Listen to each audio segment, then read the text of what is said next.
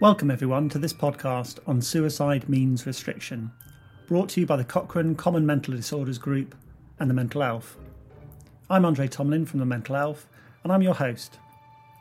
Over the next hour, you'll hear a conversation with me and three suicide researchers and clinicians that took place at the end of 2020. Our expert speakers are Professor Anne John, Professor in Public Health and Psychiatry at the Swansea University Medical School, and also co director of the Cochrane Common Mental Disorders Satellite. Dr. Lisa Marzano, Associate Professor in Psychology at Middlesex University, and Dr. Dee Knipe, VC EBI Research Fellow at the University of Bristol. In this podcast, we will define what we mean by this difficult term suicide means restriction. We'll present what we know works in this field, where the gaps are in our knowledge, and what the priorities are for future research. We will also discuss why it's so difficult to talk about suicide and explore how we can have safe and constructive conversations about suicide means restriction that involve all of the right people. We hope you find this podcast useful. Please tell us what you think.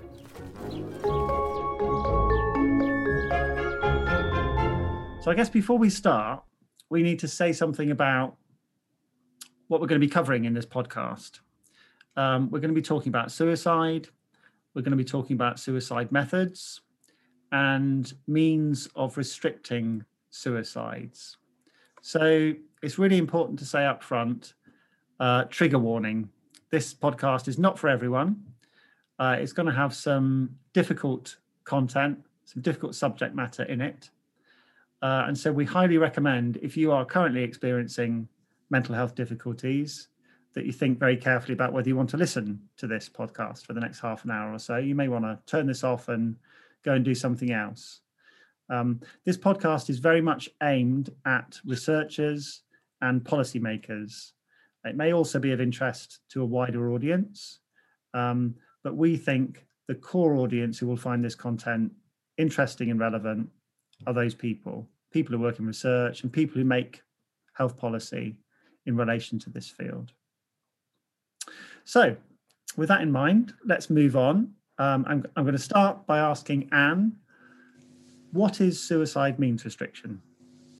So, I guess suicide means restriction is, is based on the fact that suicide is not inevitable. So, if we can reduce the access to the to lethal means, so how people um, take their own lives, then we can save lives.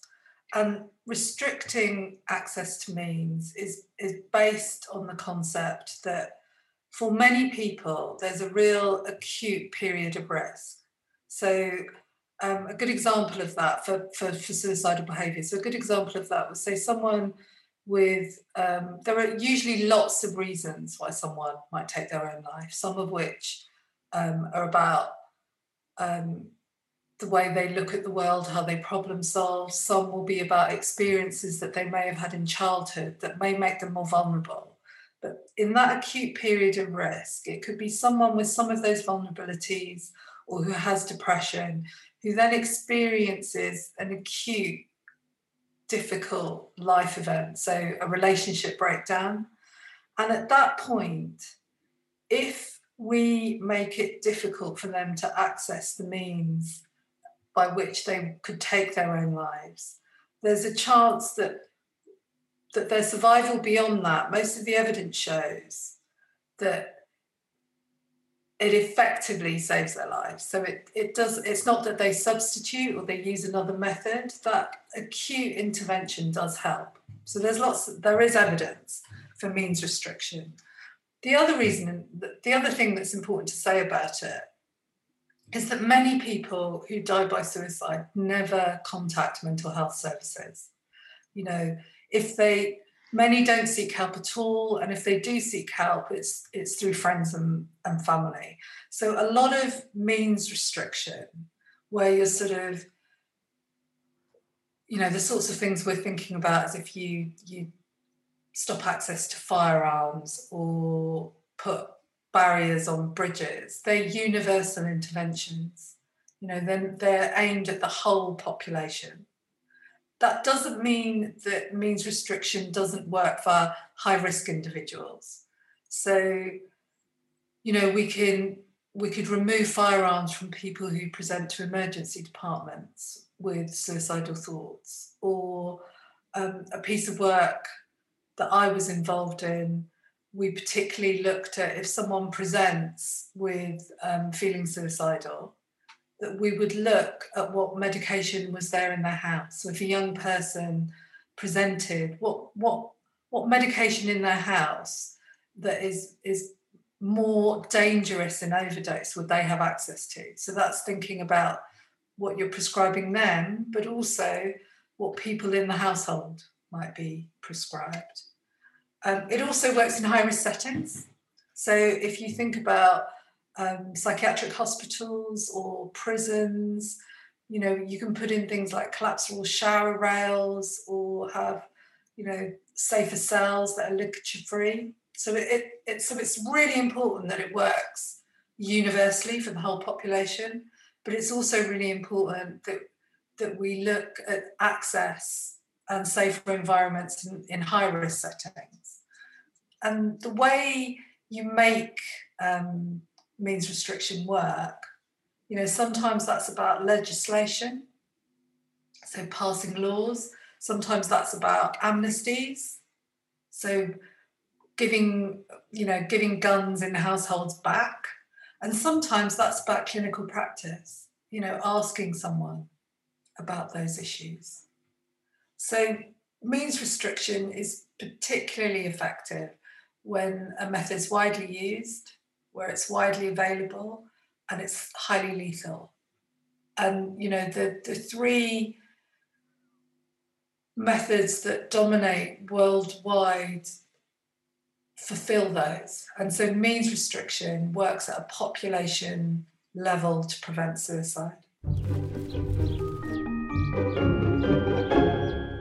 I want to bring in Lisa here and ask about what the evidence tells us about what what works.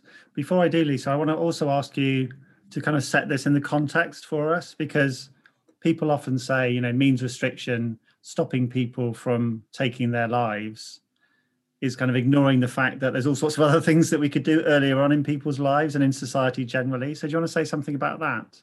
Yes, absolutely. I mean, lots of people would say that means restriction is a important, some would say even essential element of suicide prevention. But I think it is important to say it's an element of suicide prevention. It's not um, sufficient. Um, ideally, we want to prevent suicidal ideation, not just suicidal behaviour. Uh, so it's very much in that context that we're thinking about it. And as Anne said, we're thinking about the moment of acute crisis. And we know we have evidence that those moments can be relatively short.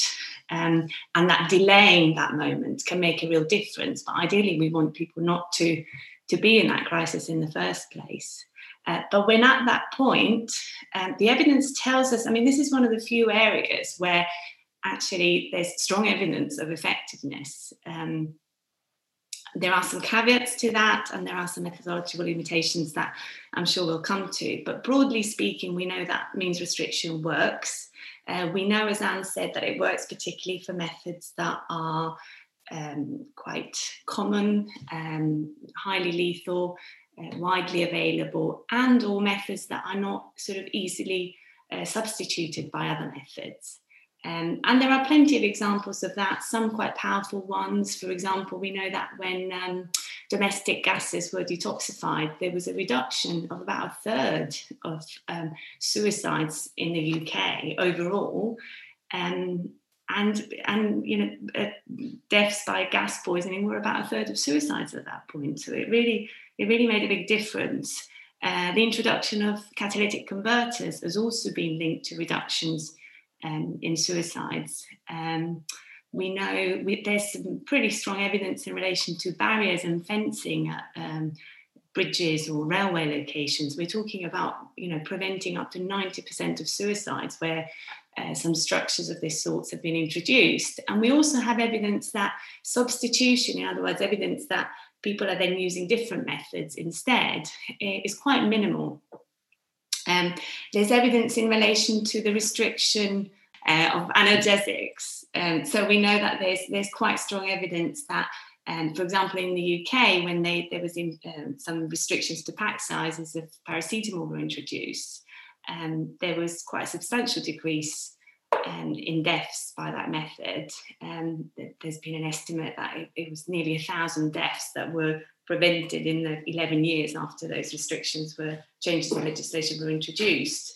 There's more recent evidence from Denmark suggesting the same thing. Pesticides, I know we'll, we'll, we'll discuss more, um, we'll say more about pesticides later, but again, there's quite strong evidence that uh, reducing um, the availability um, of toxic pesticides can make a real difference.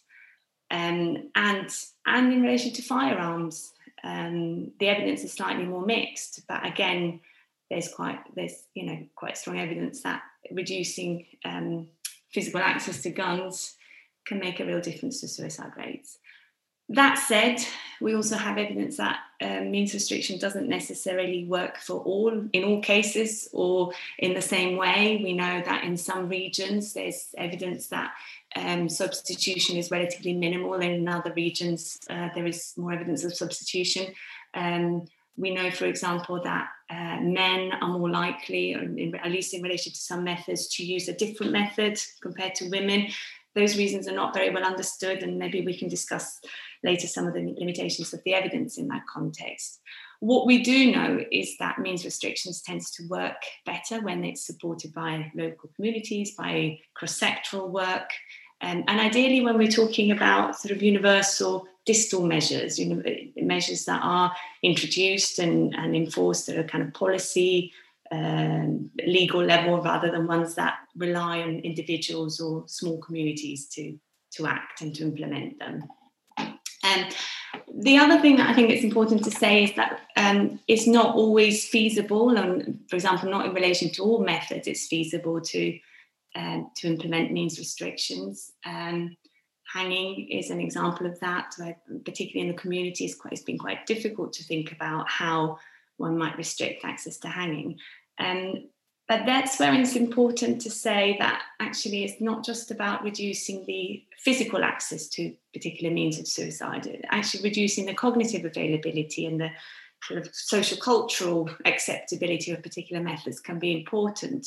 So where we can't um, reduce access to hanging in, in such a sort of easy way as we might be able to for some for some other methods, um, thinking very carefully about what information is available in the media, for example, can be uh, pretty powerful in this context. I mean, we, we know there's an example um, from Vienna from the um, from the 80s where changing the reporting of uh, suicides in the metro and being really careful about following guidelines seemed to have reduced suicides by that method by 80%.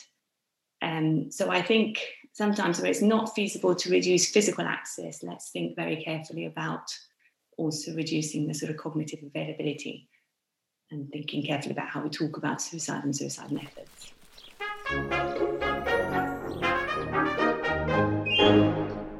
So in many ways, it feels like a kind of success story in mental health research terms in the wider context, in that there's evidence that we can do things and we have done those things and they've made a difference. And we've done them quite quickly in some cases. Um, so, you know, in terms of creating high quality evidence that answers questions and implementing it at the front line, it feels like this area is one where we've actually got a lot of traction and a lot of positivity. Um, so we'll come back to that and some of the complexity around that later on. But yeah, I wanted to bring in Dee now um, and ask where the gaps are in our knowledge, Dee and also what you think the priorities are for future research. I mean, as with any field of research, I think there are lots of gaps. Um, but for me, in terms of sort of the priority areas, um, I think one of the things we need to think about carefully is how um, we might be able to tackle this issue that um, Lisa just um, pointed to the issue of sort of um, suicide by hanging and how we might tackle that in terms of sort of means restriction.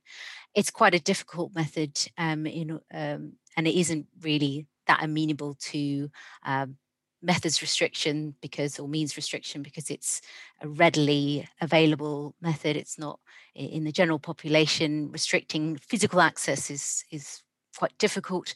So we might need to take more innovative approaches to um, restricting access uh, to those methods and that might be by taking uh, potentially a slightly risky approach um, which would be to sort of reduce the cognitive availability of it. So Lisa touched on how we might do that by ensuring that the media don't report on the method and make that sort of a, a culturally, social culturally acceptable means or for, for sort of um, suicide.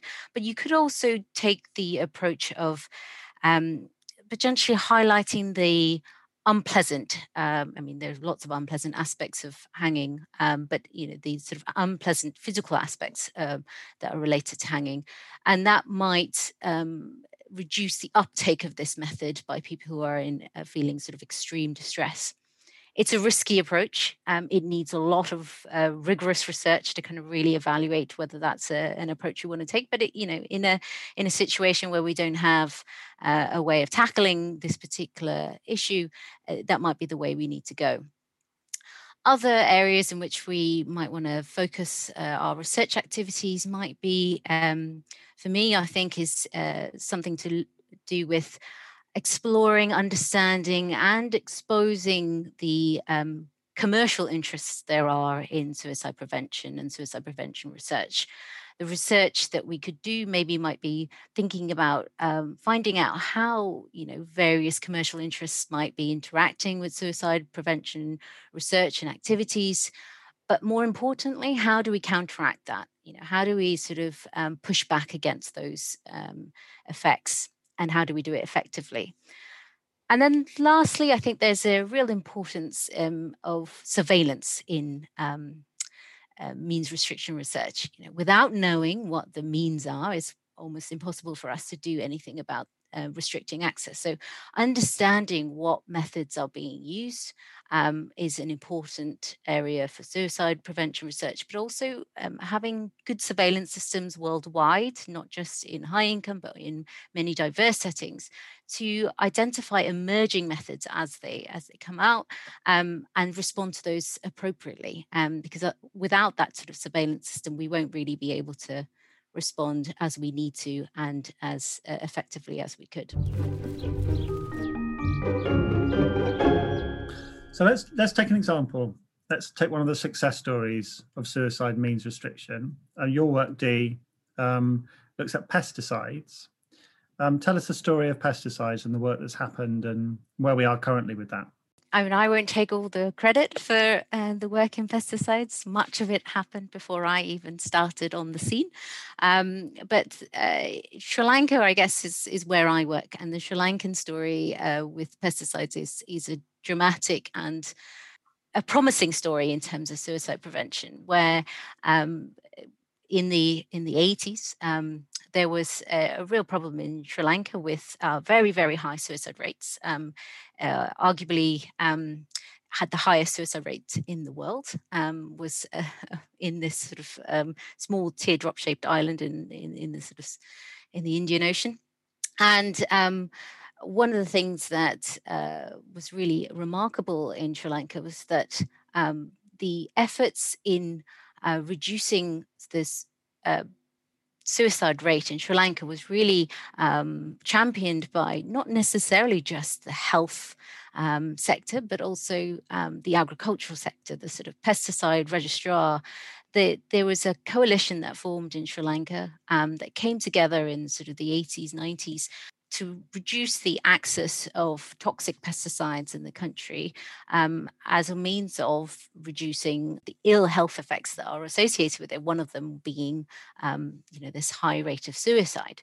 Um, so there, there was a series of pesticide bans that were introduced, uh, culminating sort of in, in the ni- uh, mid 90s, which saw this dramatic drop in the suicide rate in the country. So, so dramatic that recently I did some modeling to kind of estimate, you know, how many lives potentially were saved by these bans. And the estimate is 93,000 lives. I mean, that's it's it's an astonishing number um, and you know we've we've sort of done all the kind of methodological things you would do to sort of test it but that that number is is is a fairly robust number in terms of um, an estimate of how many lives we we have saved in Sri Lanka. This evidence now is being taken up um, by the WHO, but it has taken a long time um, and a number of other countries have implemented similar kind of bans and have shown similar effects you know large reductions in suicide rates um, both in overall and the pesticide specific suicide rate. So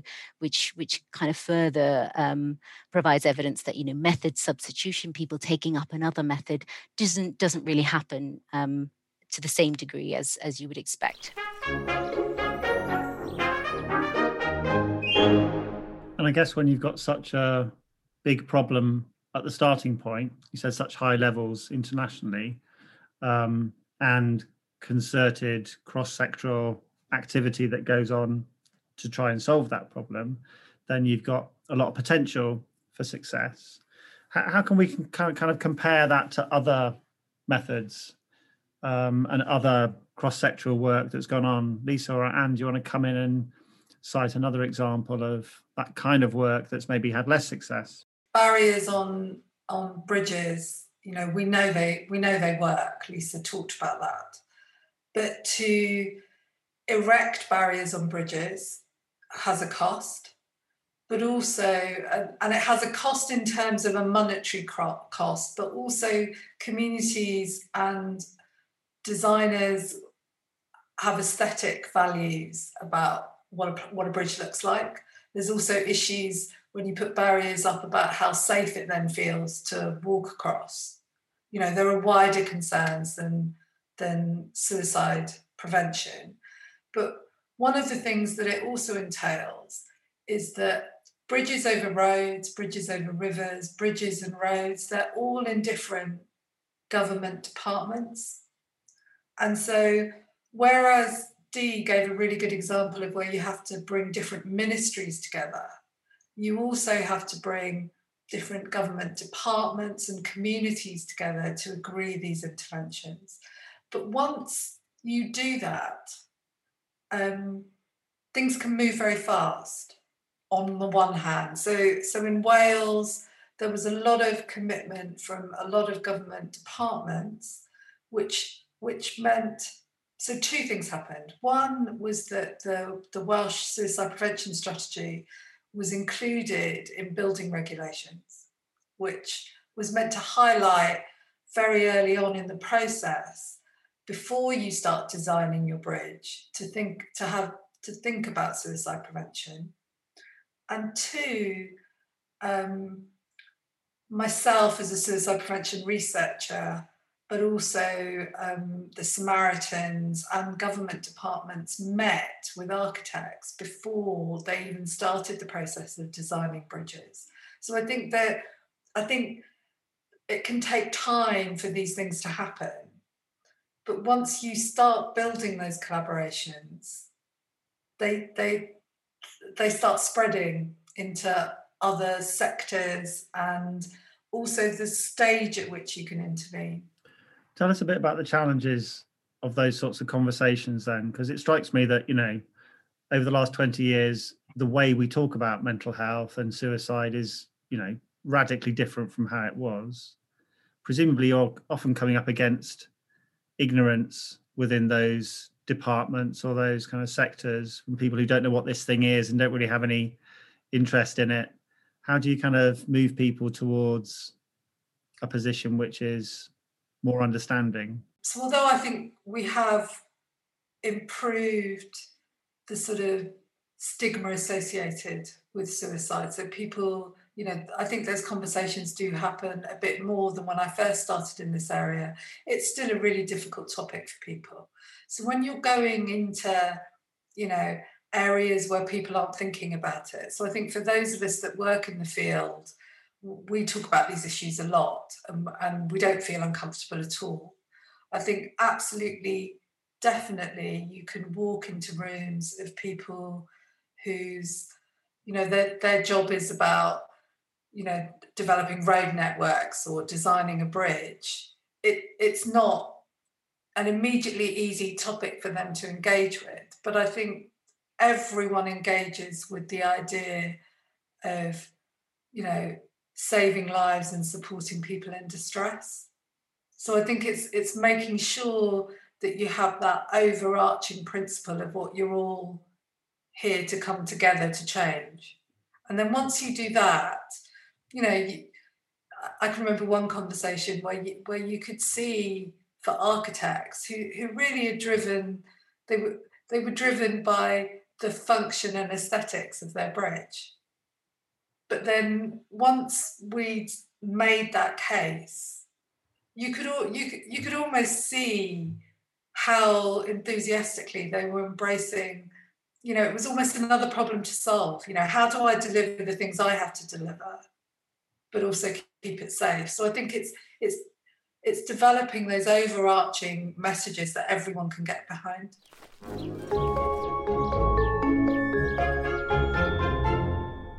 want to talk a bit about the quality of the evidence.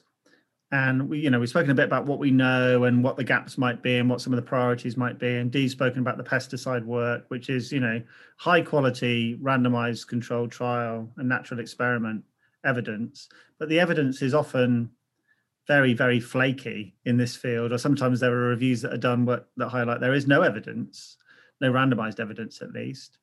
Um, so, can we talk a bit about the type of evidence that we have in suicide means restriction and when it's possible to do different types of studies and how certainty comes about? Lisa, you've spoken a bit about we know that this works. Broadly speaking, we know that it works with with caveats and with um, you know, it's important to say for, for some areas, uh, you know, the example, as you said, uh, pesticide, the work that Dee has been involved is, is an example of, you know, really high quality evidence, randomized controlled trials, which are, you know, um, held to be the best evidence for this sort of thing or evidence of effectiveness. Uh, but in relation to other methods and in other contexts, we, we have studies that are sort of before and after studies. Um, so you know there aren't um, there isn't a comparison group.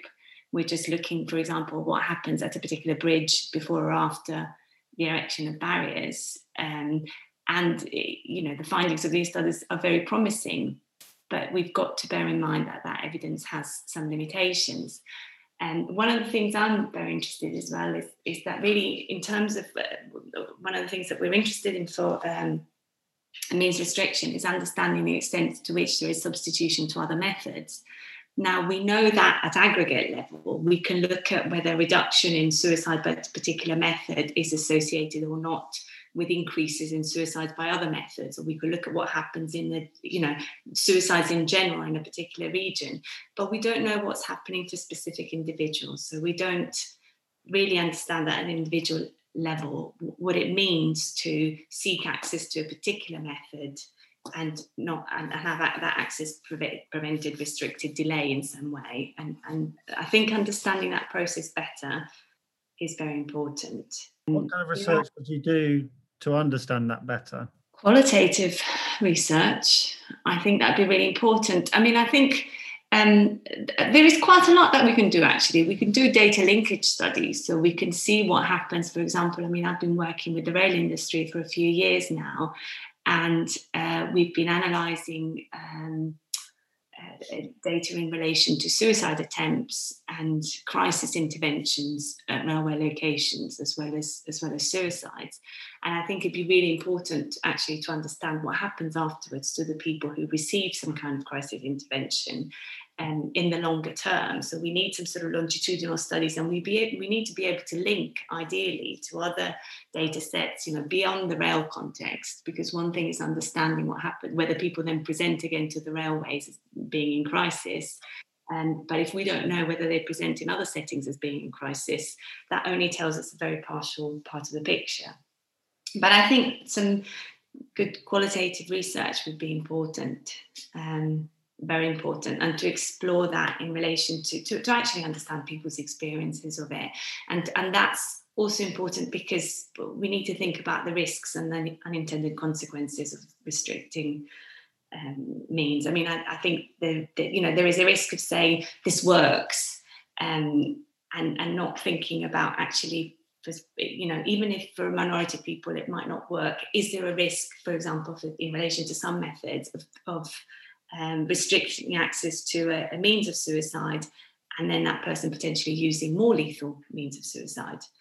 Um, you know, so what are the unintended consequences? How does that work? And and and I think that process of consultation, that more sort of qualitative research, can help us plan means restrictions in a you know kind of co-designed way if you want the other thing perhaps worth saying as well is that there are lots of areas and interventions including mean restrictions ones for which we, we just don't have much evidence. You know we don't really know what's happening. There was a cochrane review looking at uh, means restrictions in relation to roads and there were just no studies included. There was just no evidence. So we we do need more evidence for you know having just spoken about how important it is to have sort of cross-sectoral collaborations the support of the community support of legislators of policymakers industry of, of uh, the, the commercial sector etc we need evidence for those conversations and to persuade if you want people that it's worth uh, putting in particular interventions in particular locations in particular ways. So, is that an issue about cross sectoral funding when you've got an area where there's so many different potential organisations that could be responsible for it? And what, what, what's your view on the fact there's so little research in certain areas? Two prongs. So, so with the uh, Cochrane review that Lisa was um, referring to, it was about means restriction in relation to roads. Now, I guess one of the reasons there's not a lot of research is because one, that's difficult to do. And then the other reason it draws on something that Dee said, in that actually at the moment we're not very good at counting because the focus with fatalities on the road is so often about accidents. Mm. We're not good at counting you know what is the problem? And if you don't know what the, what the problem is it's difficult to identify where it's happening.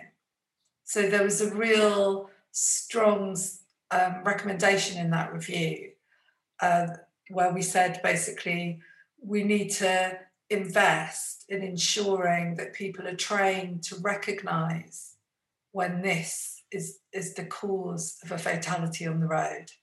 And then we found no studies at all. It was an empty review, but there were there are lots of studies out there trying to prevent pedestrian fatalities due to accidents and also collisions that are to do with road design, car design, all those sorts of types of interventions. And some of those are really translatable to means restriction and suicide prevention. But at the moment, I think in certain areas, it's it's not something that that people think about or know about, and so there is a lot of work to be done. One to highlight it as an issue, you know, in in certain fields, and then I think the funding issue is important as well. You know, like you say, if you've got lots of different sectors involved and lots of um, you know, and where you're not able to talk about how you're going to do a, a trial that's going to absolutely answer this question. You know, getting funding is much harder. And that translates into funding these interventions.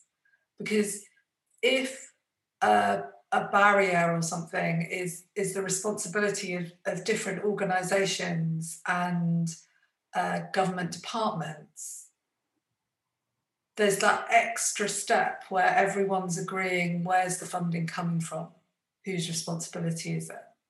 And that's an extra barrier to, to making these sorts of interventions happen outside the sorts of where you legislate for restricting access. One of the things I think uh, we shouldn't really uh, ignore is that you know we don't always need RCT evidence, and and you know we, have sort of highlighted that. But you know one of the simplest ways of of evaluating some of these um, interventions is um, by natural experiments and that's you know where we've got the strongest evidence for pesticide restrictions you know where you know something has happened nationally and we looked before after and then seen an effect uh, and you could you know I, I know that they've done similar i've done similar things in looking at the impact of some of the the um, things that have been done with the rails uh, rail suicide death in the UK. So you could look at sort of a natural experiment design in order to kind of evaluate some of these things. Um, what I didn't mention before was the the work I was talking about with pesticide uh, restrictions in suicide um, in in Sri Lanka rather was uh, with regard to national policies, and that was that natural experiment design. The RCT work is actually something different. The RCT work which involved, um, you know, uh, a large number of uh, households. So we had um, 54,000 households, 200,000 people involved in, you know, in this study. And that study that took seven years to conduct, um, the outcome of that, which was to uh, the, the, intervention itself, was uh, restricting access to lethal means by providing locked box um, locked boxes to households that uh, had access to pesticides in order to reduce that sort of, you know, when there's a, uh, a, a, crisis, they don't get access to these lethal means to see how, what impact that had on uh, suicide rates. And actually, what we found after seven years of work and you know, millions of pounds was that actually that intervention doesn't work.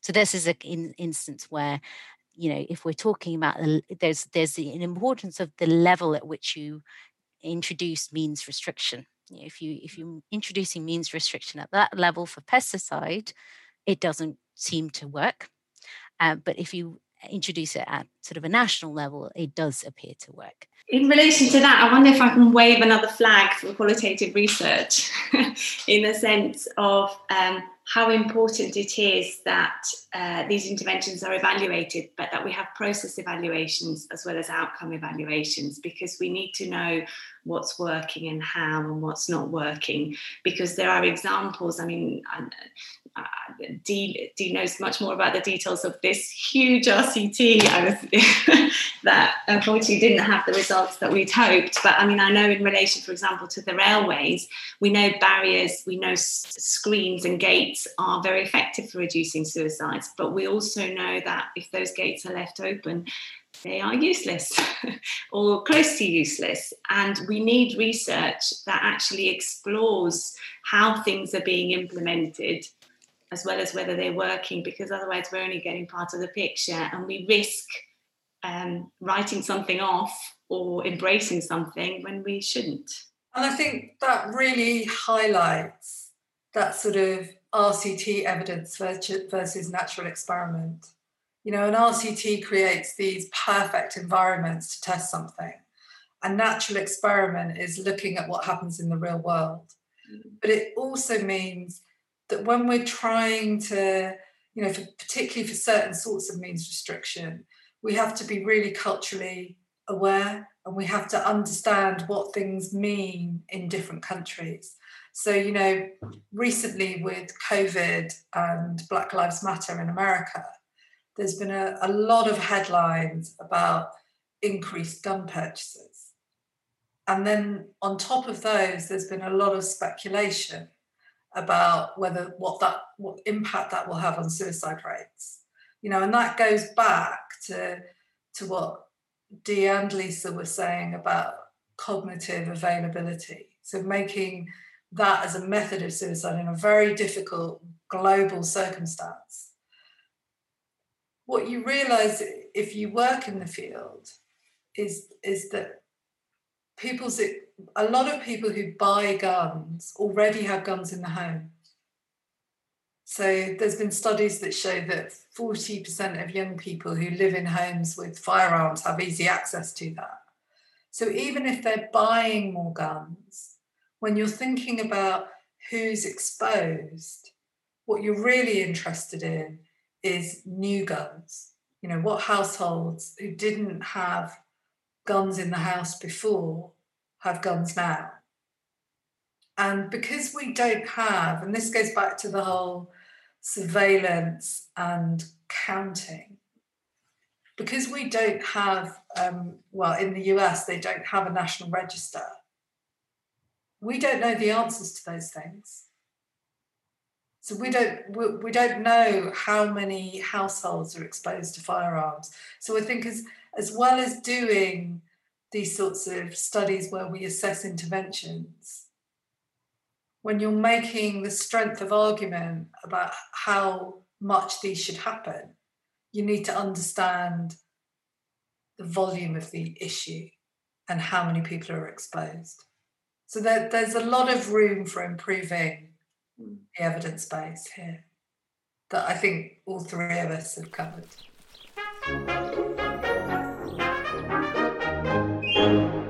You've touched there on on guns, um, and I guess guns and pesticides both have a big sort of commercial interest, a big lobbying. What, how, how um, disruptive is that to the work that you do? it can be quite disruptive. So, you know, the the the evidence from Sri Lanka in terms of these natural experiments for, um, you know, but which showed, you know, national bans of the toxic pesticides that are available in the country can reduce the number of suicide deaths. And I, I have to say, actually, one of the things I I find really quite um, irritating and anger inducing is that you know many of the toxic pesticides that we find in low and middle income countries um, that that are being imported in are actually being exported from countries where those pesticides have been banned over concerns over human health. So the UK is an example of that. So we have um, the UK producing the uh, pesticide that um, I won't say the name of it, but the pesticide that accounts for a large number of suicide deaths. And they are exporting large quantities of this to low middle income countries.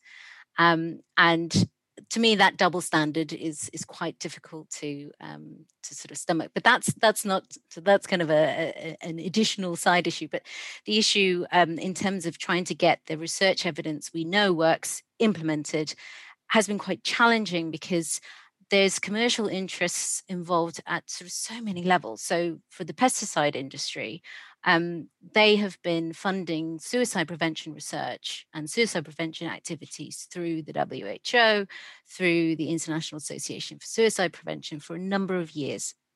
And now, you, you know, if that similar that sort of um, funding was happening by, say, um, tobacco industry for cancer research you know we would have huge issues with that. And um, because you know h- how can you sort of unpick commercial interests and sort of interests related to sort of ensuring that we reduce the uh, number of sort of you know suicide deaths? Um, and because these these interests have been kind of involved in sort of uh, you know the sort of IASP and with WHO, it means that even if we produce high quality evidence showing that actually these interventions that are targeted at an individual level, which obviously, if you introduce um, locked box storage devices at a household level, you're not reducing the number of sales for a pesticide. You're reducing access at that level. So you're kind of shifting the ownership, the sort of responsibility for making sure that somebody doesn't die by suicide to the household. Um, and that doesn't impact on commercial interests. But if you ban a pesticide, you obviously there's going to be impacts um, to sort of the commercial companies, and and and those tensions have played out for a number of years now and i and thankfully now there's been a recognition of it and we're sort of moving forward and the WHO have finally sort of taken up um, trying to sort of uh, uh, recommend that you know toxic pesticides are banned but it, has been a long and difficult journey um, and i don't think one that we have sort of quite finished yet because there are still large randomized control trials that are being um, done which um, are trying to find ways in which we could reduce access to toxic pesticides by storage in communities, which I don't think is the approach that we need to be taking at this point knowing that actually we have uh, evidence that shows that banning those pesticides are much more effective um, and waiting for trial evidence to come out in another se- seven years time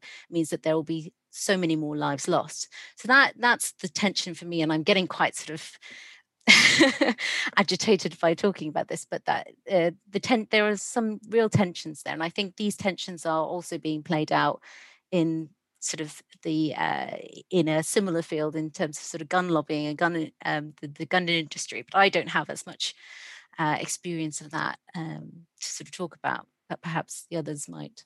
More than that, when you were talking, I was thinking about well, a lot, uh, and and what a powerful and important point. Um, but also about this issue of shifting the responsibility to individuals. I mean, Anne mentioned earlier as well, sometimes, you know, we, we talk about means safety more than means restriction effectively, and we sort of involve clinicians, involve family members, involve the individual themselves to sort of restrict the access that a particular individual might have to, to lethal means. And I think that's an area when we think about evidence, that's an area that we could do a bit more work on to think about and how that works. And I think that needs more of a lived experience voice actually on, on what's helpful and and what could on the contrary be potentially quite dangerous. I mean, even the fact that, you know, the very language of means restriction is one that there's some evidence that actually people at the receiving end of this, in terms of being sort of potentially at risk of suicide, don't find particularly helpful. And if anything, some people, I mean, I I I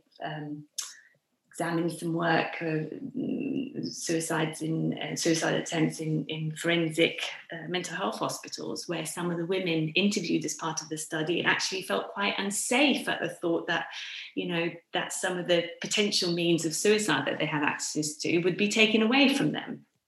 I'm not saying that means we don't take away those things, but thinking about how we talk about that even is very important. And because how we talk about it potentially is, is part of making those kind of more individual um, based kind of means restriction, means safety interventions more effective? It's a really difficult term.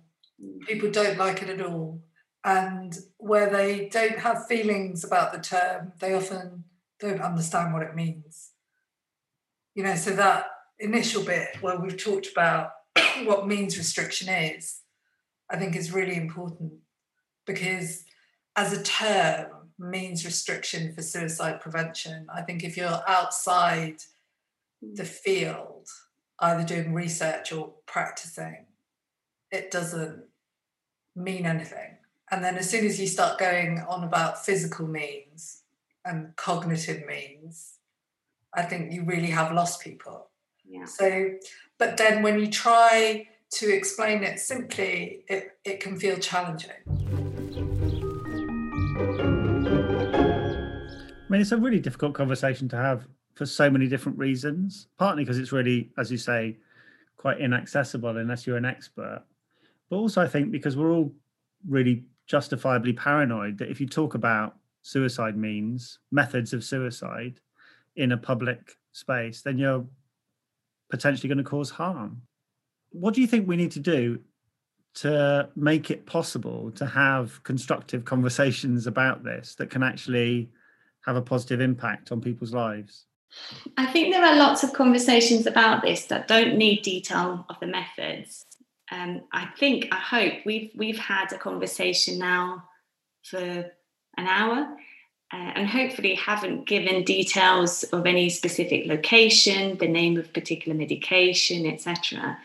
And I think that that can be quite important, really. I mean, it means we can have conversations, but we can have them in a safe way. And I know we're very focused on how the media, how the news reports suicides, for example, because there's there's a lot of evidence going back about 50 years that that can have, you know, they can be imitation, um, you know, particularly if it's a celebrity suicide. There was a study published earlier this year in the BMJ showing that um, reporting of a celebrity suicide was associated with a 13% increase in other suicides, a 30% increase of suicides by the same method when details of that method were included in the report.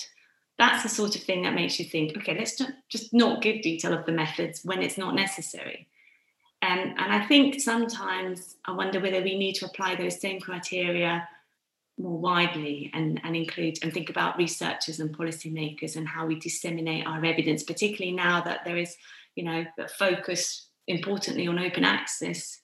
Um, if we, you know, if we think about the, the, the guidelines by which the media should be reporting suicide, I think to, uh, to wonder whether we need to apply those to academic research or, or think at least of how we restrict access to that information because it could be dangerous it's a really challenging area. So I know um, everyone in the field, there are, are pieces of work that we do that, you know, so usually people hear about work through press releases from universities.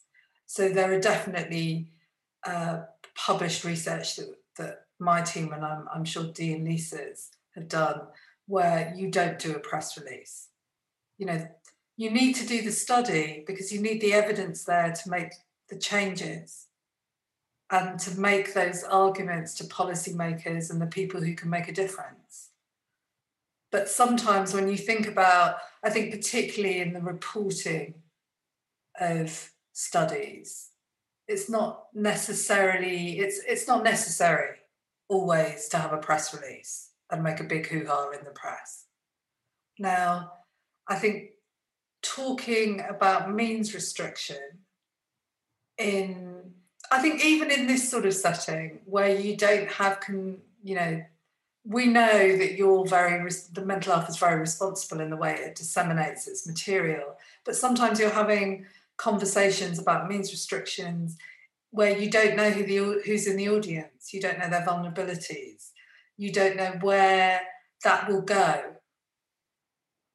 And then sometimes you know i've experienced in in some of my work people will ask you about particular locations in public settings. So it, it can be you, I, I always feel that you're constantly making judgments about how much you will say i think particularly about method and location both when you're talking in a research context but also um, in other environments there's this kind of tension, isn't there, between communicating things clearly so that clinicians or policymakers or whoever can actually see the reliable science and make decisions based on it, and being really careful about not saying anything because you're worried about causing harm. And it strikes me that that's a almost impossible tension to kind of reconcile because I guess the way that we communicate science now is, as Lisa says, it's very open. You know, we're driving towards open science, open access. We use social media to communicate our work, and policymakers love it because they can get really ready access to stuff. But everybody else has access to it as well. That's a big dilemma, isn't it? And you think so carefully about the language that you use yeah. And the caveats that you have to put around your findings yeah. we have data from uh, quite a large survey of people talking about the, the reasons why they've considered and used particular methods and discarded them. And I sat on those data for a very long time, not for the usual reasons of just getting involved in lots of other things, but actually because of the ethical dilemma. I just didn't know what to do. I thought this whole paper is about what methods people are using and why. And you know, where could this go and how could it be used? And it, it took a lot of thinking before I drafted it in the way that I did, and a lot of consulting with people. And, you know, so some of the advice I was given was around not having a press release when it's finally in press, etc., etc. But it's it's very difficult. As I the, the way I think of it, and sometimes I do the same when I read other people's work, is I think, right, if I was judging this as a news report, would I find it to be lacking um, in terms of you know or irresponsible in any way in how it's reporting suicide. So we're doing a suite of you know a whole series of reviews on means restriction. Um, and as we've published them there's always an editorial discussion about you know have we reported studies that talk about particular locations? Is it okay to have it in? I think the most we can do is be careful and responsible and also ask widely you know don't just rely on your own assessment of how difficult what you're talking about is. But there's also a responsibility for the evidence to be there for people to act upon. Do you think there's there's systemic things that we can do to change how publishing works, how dissemination works, that will make it easier for you to get your evidence out there to the people who need it? It's tricky because at the same time, I struggle a bit with the idea of restricting access to evidence to particular group. You know i sort of that's that's part of the issue isn't it? It's sort of deciding who who can read uh, particular evidence or have access to or not. Um, it doesn't feel terribly democratic does it? And i think you know as we're highlighting more important more and more how important it is to have people with lived experience involved in these discussions it's sort of at the same time going back to saying actually you can't see this because you're you're too vulnerable. And and i'm not sure that that's really the way forward either. There's a fine line between being careful and looking like you're hiding something. So my feeling is is is you i think we need to ensure that early career researchers that people in the field that university press departments that everyone's aware of what the issues are and then understand that it's always a judgment. And maybe, I mean, I know this is a sort of wider issue, so sorry if, sorry if I go off on a tangential rant, but you know, when we think about ethics in relation to our research, and we think very carefully about ethics, course, and and but much of the um, much of the focus, even that you know, the, the questions we're asked effectively are about how we're collecting data in a safe way. And it's very much at the early stages, it's the data collection. We need more about the ethics of dissemination I think you know that's probably a podcast in itself. there is a pressure when you do a press release to have a hook. You know, that's how press releases work, which means that nobody's very interested in all the careful language or caveats that you put in it. And I don't think you just see that in suicide prevention. I think you see that across the board. So yeah, there probably is work where we could think about how we disseminate and make research accessible. I think there's also a step back from that as well from from what I've experienced reading lots of the emerging articles in terms of COVID-19 and you know suicide and and that kind of thing. You you're getting a lot of people who have little or no experience in suicide prevention research who've started to kind of engage with this field because it's you know becoming an emerging issue in the areas that they're working in. And i've read several articles where you know the means of suicide uh, you know journalistic style report um, has been published in an academic journal. And i don't know if it's gone through peer review or whatever else but I, perhaps there's also a need for journals and publishers to have a set of rules around how they might report and you know uh, the advice they give to researchers in terms of um, the way that they sort of present their findings or present the point that they're trying to make because i think there is a real danger there as well because if it's a lot of the things i've seen have been these research letters which obviously are designed to get out there quickly in a time where you know evidence people are sort of clamoring to get evidence out there.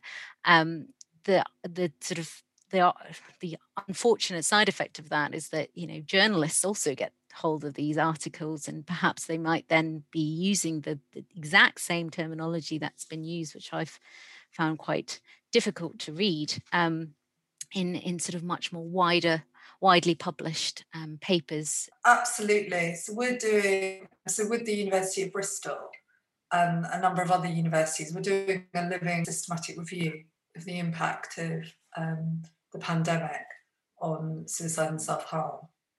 And, you know, there's a whole discussion to be had about preprints. So the, the, I don't know, the, the reporting of evidence that hasn't has yet to be peer reviewed and then also the reporting of letters, as you say, Dee, that, that are often reported as this was published in this extreme, extremely prestigious journal, but is actually a letter. So it's never been peer reviewed. And so I think the I think you're completely right. It's a very emotive subject. and I think sometimes that's why, uh, you know, you know, we have to acknowledge that people will make mistakes in this area, and it really is a an issue of education and to keep raising the profile of being careful about how you talk about it because there is a potential for harm without vilifying um, the people who, who get it wrong. I remember when I first started working in the field, how I used to just have a running second commentary in my head of things not to say.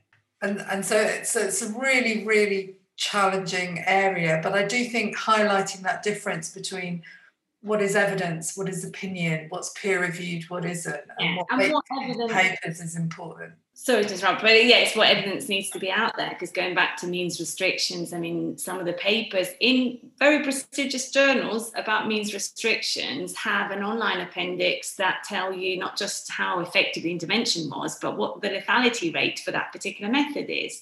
Now, if we saw that in a um, site online, we'd be horrified and we'd be arguing that it should be shut down because it's unhelpful information. So I, I, am with Dee in the sense do we, you know, editors also perhaps need to be on board and thinking about what what needs to be published or not. I think at a practical level, on the whole, lethality rates or something in relation to specific methods are something I don't think is particularly helpful to um, to publish because you know there, there, are so many caveats and there are so many different circumstances. I mean, I think that the idea that a particular method has a specific lethality ratio it, it depends on so many things. It's a bit meaningless, um, and you know, and the, the, academic literature is full of descriptions of methods as being violent, non-violent, highly lethal, etc., etc. And I just think we just need to be a bit careful with that. I mean, we we've taken steps with the sort of uh, the commit suicide terminology of of trying to sort of get editors on board with um, ensuring that they you know they know what the evidence uh, has said and um, that you know they're actively encouraging that people avoid that term if they do talk about suicide. So that's part of the author's guidelines. So i think there is there is room for us to improve in terms of kind of editors taking on some of the responsibility of ensuring that they do no harm by the papers that they end up publishing, uh, whether it be actual academic papers or letters or correspondence or whatever else it is. I think there is a responsibility that needs to be taken by editors and, and sort of publishers. Stigma plays a part in all those conversations with people. So I um, was involved in a study led by an early career researcher looking at suicide in people with epilepsy. Now, the headline that happened in the newspaper involved the words commit suicide and epileptics, all of which you do not want to see in headlines. And the early career researcher contacted the editor of you know it's a widely circulated paper. And a lot of us sort of aged researchers were a bit like good luck with that. But they did change the headline to people with epilepsy but they wouldn't change to commit suicide. Hmm, gosh. and i think some of that is is about people's discomfort and the stigma and the you know it's almost like you don't want to deal with something because it's so stigmatized it's better to just leave it over there in its box. I still think that's a lot of work in that area.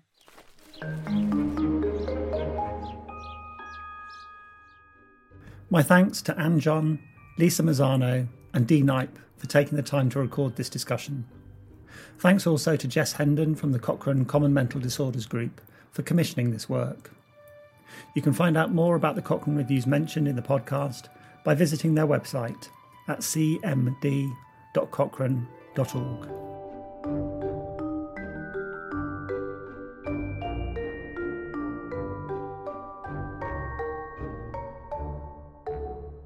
And if you have a mental health research conversation that you want to reach a wider audience, why not drop us a line at the Mental Elf and tell us about it?